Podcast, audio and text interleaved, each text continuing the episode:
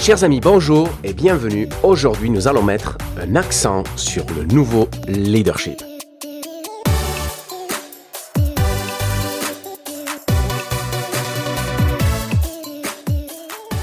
Chers amis, bonjour et bienvenue dans votre chaîne de podcast Un accent sur le nouveau leadership. Je suis Keragir, votre hôte animateur et aujourd'hui nous allons faire un point actu car c'est chaud bouillant dans les marchés et que les choses sérieuses commencent.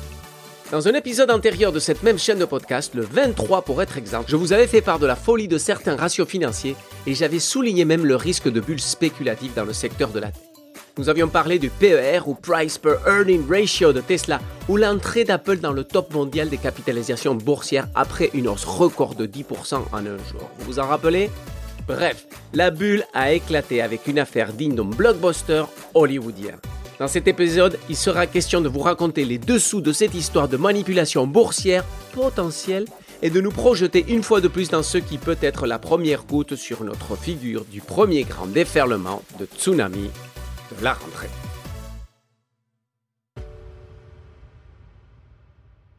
Mais avant de commencer, abonnez-vous à cette chaîne de podcast. Il est question de leadership, mais aussi d'actualité à travers un regard décalé sur le plus grand défi de notre histoire. Le moment est venu de réinventer le leadership et ce n'est pas en restant dans le cadre que nous allons le faire. Mais ici, nous allons y contribuer. Alors abonnez-vous.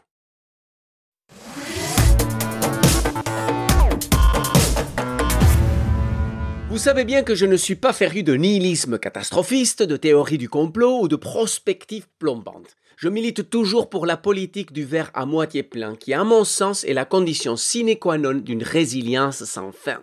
Ceci étant dit, cette posture ne nous empêche pas de faire preuve de pragmatisme déconcertant, car être optimiste en niant l'évidence de la réalité ou en l'habillant de tout va bien se passer, ce n'est que de la niaiserie aveuglante. Et dans les temps qui courent, s'informer intelligemment devient un devoir citoyen et engagé.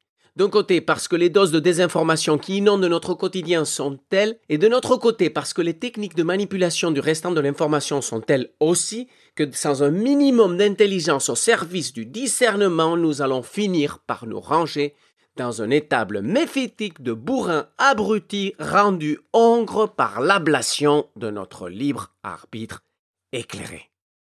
Bref, outre cette parenthèse de castration intellectuelle, que s'est-il passé cette semaine qui mérite de faire une parenthèse dans cette belle série d'épisodes que j'ai nommée Pour s'en sortir et dont je vous invite à écouter les deux premiers épisodes, à savoir le 24 intitulé Leader pour s'en sortir, c'est par là, et le 25 intitulé Leader pour t'en sortir, un équilibre mesuré. Si tout va bien, le prochain épisode clôturera la série avec des suggestions concrètes pour s'en sortir, et ce sera l'épisode 27 de cette chaîne. Alors abonnez-vous au flux si vous ne voulez pas le rater. Mais bien sûr, cet épisode verra le jour si et seulement si l'actualité ne vient pas s'immiscer dans le bon ordre des choses une fois de plus, comme elle le fait aujourd'hui. Car que s'est-il passé, les amis? Ni plus ni moins que ce qui pourrait être l'une des plus grandes manipulations à grande échelle de l'histoire des marchés financiers. Je vous assure, il y aura des films sur la question dans le futur.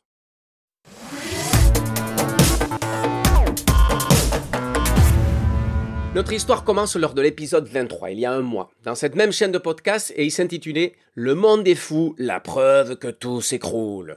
Dans cet épisode, je vous ai dit que ça sentait un peu le roussi on a parlé, si je me souviens bien, de PER ou Price Earning Ratio, c'est-à-dire le ratio entre le cours d'une action et les bénéfices annuels euh, qu'elle en retire. Et nous avions parlé de Tesla, et celui-ci était stratosphérique. Et il vous aurait fallu plusieurs siècles de revenus par action pour récupérer votre donne. Bon, ça c'était d'un côté. Ensuite, on a eu l'explosion à la hausse du cours d'Apple, devenu première capitalisation boursière au monde. Et tout ça, hélas, et oui, ça sentait la bulle spéculative à la lieu et je me suis permis de le souligner. C'est ainsi qu'aujourd'hui l'histoire vient de confirmer les supputations et elle le fait avec le brio d'un scénariste hollywoodien. Car samedi dernier, la nouvelle est arrivée sur les marchés financiers comme un cheveu de mammouth dans la soupe. Le plus gros hedge fund de la tech, le géant SoftBank, serait responsable d'une effroyable manipulation boursière. Vous avez bien entendu, une effroyable manipulation boursière. Et je dis serait pour préserver la présomption d'innocence, mais ils vont avoir beaucoup de mal pour se justifier sur ce coup la SEC ou la US Securities and Exchange Commission, chargée de la réglementation et du contrôle des marchés financiers, va venir frapper à leur porte. SoftBank, écoutez bien, aurait commencé par investir 4 milliards de dollars dans des actions boursières. Et jusque-là, le montant il allait énorme et ce n'est rien de bien exceptionnel quand il s'agit de géants de cette taille-là. Sauf que c'est la suite qui compte. Par la suite, ils ont acheté 50 milliards d'actions à terme. Oui, vous avez bien entendu la coquette somme de 50 milliards. Les achats à terme sont des positions prises sur une anticipation. Vous pouvez vous positionner à la hausse ou à la baisse. Et on appelle ça des poutres ou des cols. Mais bon, on s'en fout. La question est, quand vous achetez à terme, vous misez sur une cotation boursière future. Ceci a un coût, c'est-à-dire vous avez payé un fee pour faire ça. Si le prix sur lequel vous avez parié favorise votre action spéculative, ben, vous exercez votre position et sinon vous vous contentez de payer le fee ou le coût fixe de cette dernière et ici, il ne se sera rien passé. Votre perte qui était connue de l'avance est contrôlée. Bon. Cette technique vous permet de faire des achats massifs sans avoir le capital nécessaire et c'est une pratique très très courante dans les milieux financiers. Alors, je vais l'expliquer d'une autre façon, on va donner un exemple histoire que ce soit un peu plus clair. Imaginons par exemple que l'action Apple est à 100 dollars, ce qui n'est pas du tout le cas, mais on s'en fout, c'est pour faciliter le calcul. L'action Apple est à 100 dollars. Et vous pensez que dans le prochain mois, elle va monter à 125 dollars. Soit vous achetez des actions aujourd'hui, mais il vous faut 100 ben, dollars par action pour pouvoir acheter, soit sinon vous achetez à terme, dans un mois, des actions à une valeur que vous allez prédéterminer. Aujourd'hui, elles valent 100, et si vous pensez qu'elles vont passer à 125, vous allez par exemple dire, je vais acheter des actions dans un mois à 110 dollars. Et aujourd'hui, je me positionne sur ce, prix, prix-là et je prends une option. Le fait de prendre cette option ne vous demande pas de déverser 110 dollars, mais tout simplement le coût de cette option, le fee dont on parlait tout à l'heure.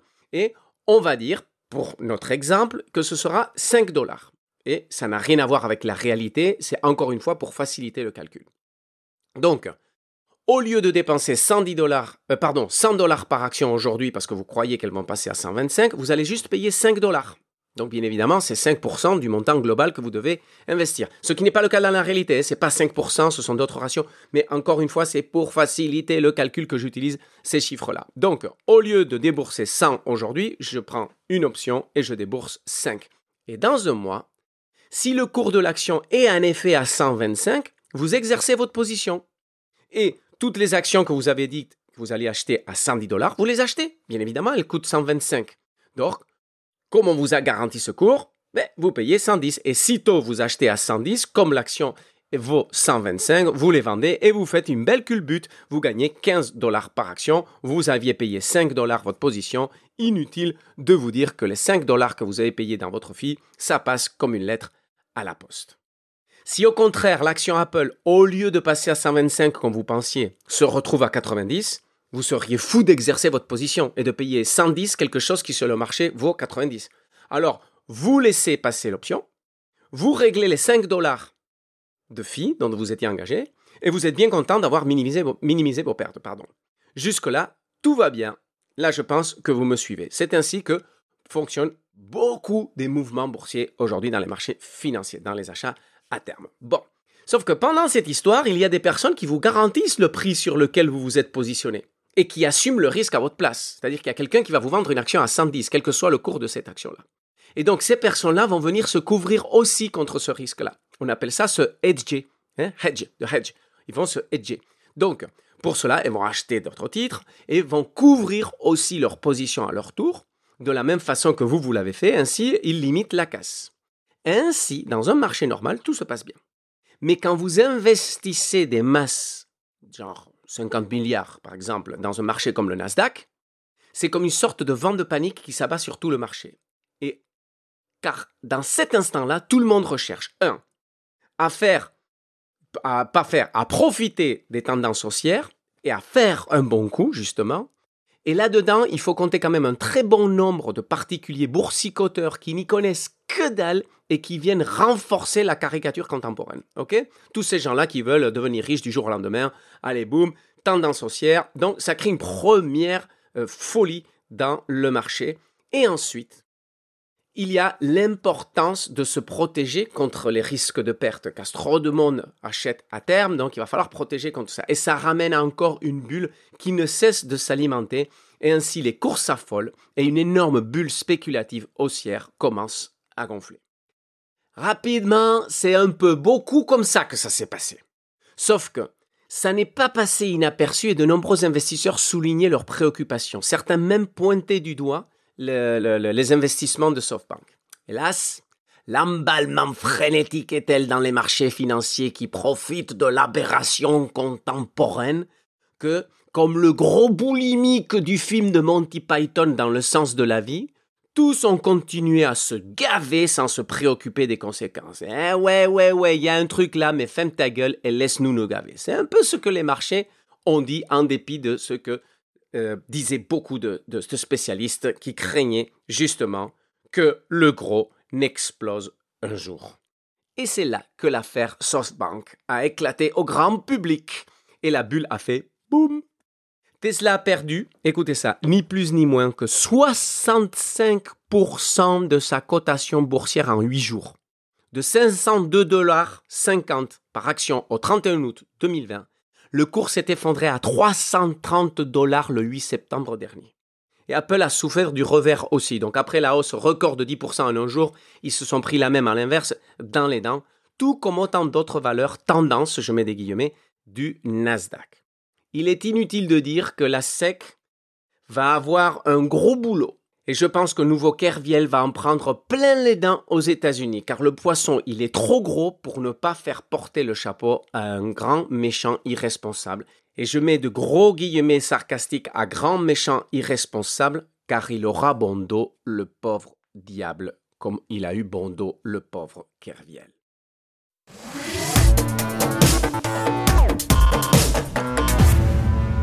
Cette histoire pourrait passer inaperçue et se contenter de faire couler des tonnes d'encre pendant quelques semaines dans les tabloïds de la presse financière spécialisée si nous n'en étions pas au niveau planétaire là où nous en sommes aujourd'hui.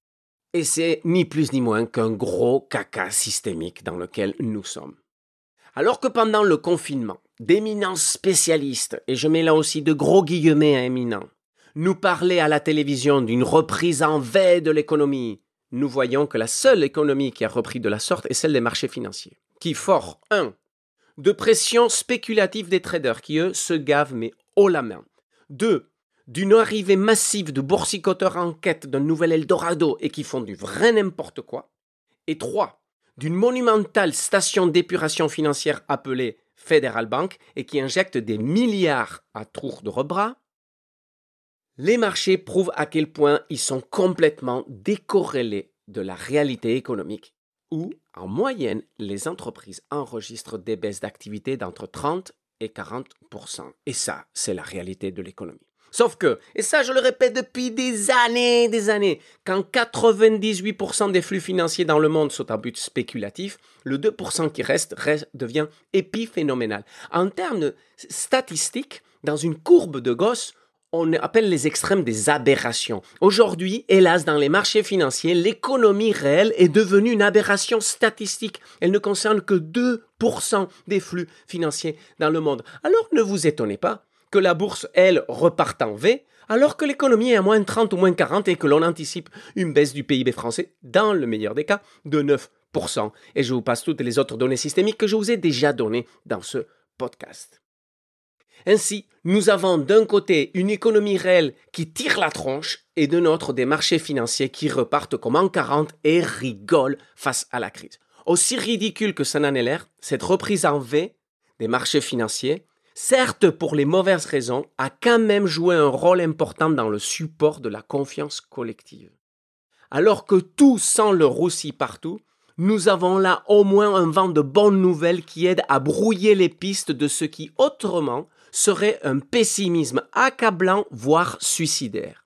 Car vu l'ampleur des dégâts générés par le confinement, tout est devenu bon à prendre. Certes, la bourse est devenue un grand n'importe quoi, mais ce grand n'importe quoi, quand il est lueur d'espoir, il devient essentiel. Le secteur de la tech a certes des années glorieuses devant. Ok, qu'il soit clair. Nous allons la tête baissée dans un monde digitalisé. C'est la rupture digitale, les fameuses ruptures de Marc Alévi dont je vous ai parlé dans d'autres épisodes de cette chaîne de podcast. Je ferme la parenthèse de la rupture digitale. On sait qu'on y va. ce monde digitalisé il sera fait d'intelligence artificielle, d'ordinateurs quantiques et d'autres innovations futuristes qui désormais sont conjuguées très au présent. Donc, l'envolée des valeurs de la tech n'est qu'un début. La question n'est pas là. Alors, on va se sortir ce débat de la table, d'accord? Car le problème est que nous parlons là d'un futur non immédiat et que la cotation des géants de la tech mise trop sur ce futur et peu sur une réalité présente. C'est une bulle spéculative irrationnelle. C'est ce qui s'est passé dans les années 2000 avec le crash de la tech. À l'époque déjà, il était indéniable qu'Internet allait changer le monde.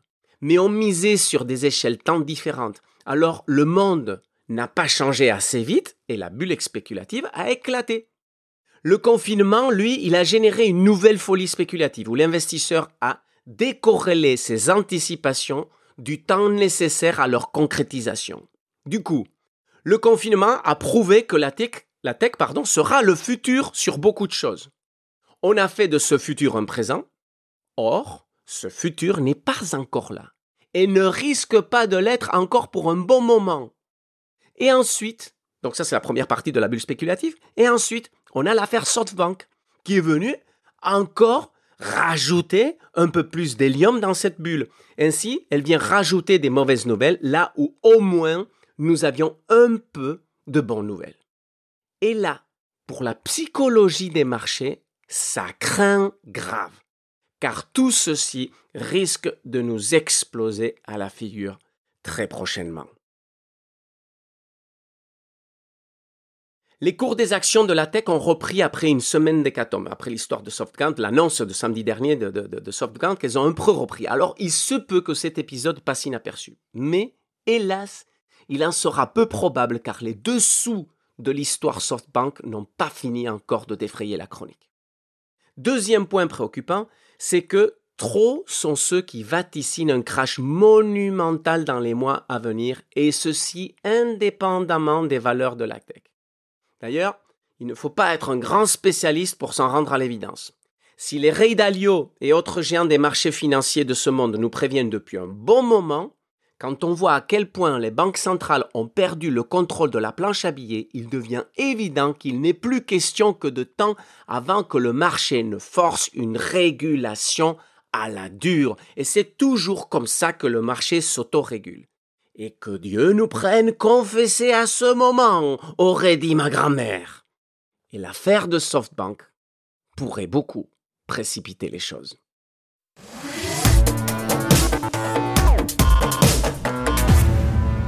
Dans des épisodes antérieurs, nous avons cité plusieurs risques systémiques en cas d'effondrement. Je vous les rappelle rapidement. 1. L'hyperinflation. Elle aurait pour effet de dévaluer votre épargne à une vitesse grand V, comme à l'époque du Corralito en Argentine par exemple, où avec le prix d'une voiture, en peu de temps, vous n'achetiez même pas une miche de pain. 2. La crise des monnaies de référence, notamment du dollar, dont la planche à billets s'est affolée. On en parlera tout à l'heure. 3. La crise de la dette un secteur bancaire qui a octroyé des milliards et des milliards de dettes à taux fixe, qui pourrait souffrir énormément d'une hyperinflation, alors que de nombreuses mégabanques sont déjà en situation précaire. Et ça, ça m'amène au quatrième point, une crise bancaire, qui est les pressions qui s'exercent sur les banques aujourd'hui depuis le confinement sont trop importantes. Certaines mégabanques, dont le Crédit Agricole, la Société Générale, le Banco Santander ou la Deutsche Bank, entre autres, menacent le système dans tout son ensemble. Et chaque trimestre, le monde de la finance tremble et craint la publication de leurs résultats. Une seule d'entre elles pourrait tout envoyer valser. Et oubliez les garanties de l'État pour vos petits deniers, parce que racheter, et je mets des guillemets de racheter, l'une de ces banques pour la sauver, demanderait à l'État français d'investir l'équivalent du PIB de la France. Je ne crois pas que l'État ait ça dans ses caisses. Mais il existe d'autres risques et je ne cite ici que les quatre principaux, il y en a d'autres. Continuons un peu dans le déroulé de ce podcast. Car maintenant, pourquoi faire un spécial actualité pour, encore une fois, passer pour le rabat-joie de service? Et en fait, ce que je veux, c'est vous inciter à vous préparer. Car En cas d'hyperinflation, votre cash, votre trésorerie, si durement acquise et qui fait ce trésor de guerre capable de vous faire passer les vaches maigres ne vaudra plus rien. Comment vous protéger? Comment protéger la valeur de votre argent? Si surtout cet argent est placé dans des valeurs qui pourraient risquer un nouvel effondrement après celui de la période du confinement. Ensuite, en cas de crise de la monnaie de référence, vos marchés à l'import, souvent libellés en dollars, seront plus compétitifs. Mais vos marchés à l'export vont souffrir de la dévaluation du dollar car vos prix vont augmenter. Et s'il y a une très forte dévaluation du dollar à cause de la crise de la monnaie de référence, vous risquez de vous retrouver dans un positionnement prix qui deviendra non compétitif. Pourtant, l'export a été la grande alternative au développement, à la survie ou à la croissance pour beaucoup d'entreprises depuis 2008. Alors attention au revers de monnaie, et c'est le cas de le dire. Ensuite, en cas de crise de la dette, le recours à l'emprunt ne sera plus aussi simple. Il sera de plus en plus difficile. Ok, aujourd'hui, les taux d'intérêt sont les râles pâquerettes, mais attention au financement de vos lignes de crédit. Comment pourriez-vous faire si la banque vous les refuse? Même si vos carnets de commandes sont pleins. Nous avons été témoins de dépôts de bilan en 2008 d'entreprises qui avaient le vent en poupe, mais que les banques ont refusé de suivre car elles considéraient leur métier trop risqué. Alors, vous n'êtes pas à l'abri d'un risque de crise de la dette, même si votre business se porte bien, car vous êtes peut-être dépendant de l'accès à certaines lignes de crédit que l'on pourrait vous refuser. Ensuite, en cas de crise bancaire, où sont vos deniers? Le risque de bank run, a été, contenu depuis 2008 par des réglementations diverses. Donc nous n'aurons plus comme en 2008 des images de queue kilométriques de gens qui attendent au guichet de la Royal Bank of Scotland pour retirer leur argent de leur compte. En cas de problème d'une banque déterminée, vos dépôts seront gelés, je mets des guillemets à geler, et vous ne pourrez pas courir au guichet pour retirer l'argent. Ceci dit, le risque existe encore, et certaines banques risquées voit que les capitaux commencent à fuir vers des établissements un peu plus sûrs. Alors renseignez-vous sur la santé financière de votre banque et évitez, évitez quand même de poser la question à votre conseiller, car il y a de fortes chances que soit il ne soit au courant de rien, ou que simplement il vienne vous répéter la propagande interne qu'on lui sert au quotidien pour éviter la débandade. Vous serez étonné d'ailleurs de voir à quel point il est difficile de trouver en ligne un classement des banques les plus risquées. C'est quand même étonnant à une époque où absolument tout, tout, tout, tout, de pire comme le meilleur, se trouve facilement sur Internet. Mais bon, ça c'est une autre histoire. On va se contenter de dire que le risque de faillite bancaire existe, qu'il est documenté et que les garanties de l'État seront illusoires dans beaucoup de ces cas. Du coup, en ce qui me concerne, je pense que la vague du changement commence à déferler sur nous maintenant. C'est pour cette rentrée que nous venons de commencer et pour moi, officiellement, nous sortons, hélas, de l'œil de l'ouragan pardon, qui s'est ouvert avec le début du confinement. À la fin de ce dernier, nous avons commencé à atteindre le bout de l'œil de l'ouragan, de cet œil de tranquillité nerveuse et incertaine dans laquelle nous avons vécu. Mais la pause estivale nous a donné un dernier répit. Et donc, c'est là que nous avons vécu la fin de l'œil de l'ouragan. Maintenant commencent les choses sérieuses. Et ça risque de faire très mal hélas. La prochaine vague, indépendamment de ce qui va se passer sur les marchés financiers, c'est-à-dire que ça peut venir juste renforcer une systémie, hélas, pas très jolie, par défaut de vent de bonnes nouvelles, mais j'ai déjà parlé de tout ça dans cet épisode, je vais juste conclure que la prochaine vague sera celle des dépôts de bilan en cascade, d'entreprises qui ont fait tout ce qu'elles ont pu pour tenir à la suite du confinement. Elles ont tout donné, mais elles ont dû céder face au ralentissement de l'activité et d'une et au défaut de trésorerie de deux. Et ça, ça va commencer à partir de maintenant à la rentrée. Et comme tout tsunami ne vient jamais qu'avec une seule vague, nous aurons ensuite à déplorer vers le milieu de 2021 une deuxième hécatombe. Et ce sera celle de toutes les entreprises zombies qui ont fait recours au PGE et qui ne seront pas en mesure de faire face au poids de leurs dettes. D'ici là, il y aura bien de choses qui devront défrayer la chronique encore. Donc, nous n'en sommes pas sortis de l'auberge. Les vrais jeux, les vrais enjeux commencent maintenant Et c'est là que nous allons devoir prouver de quoi nous sommes capables. Il est question de réinventer le leadership et ce n'est pas en restant dans le cadre que nous allons le faire.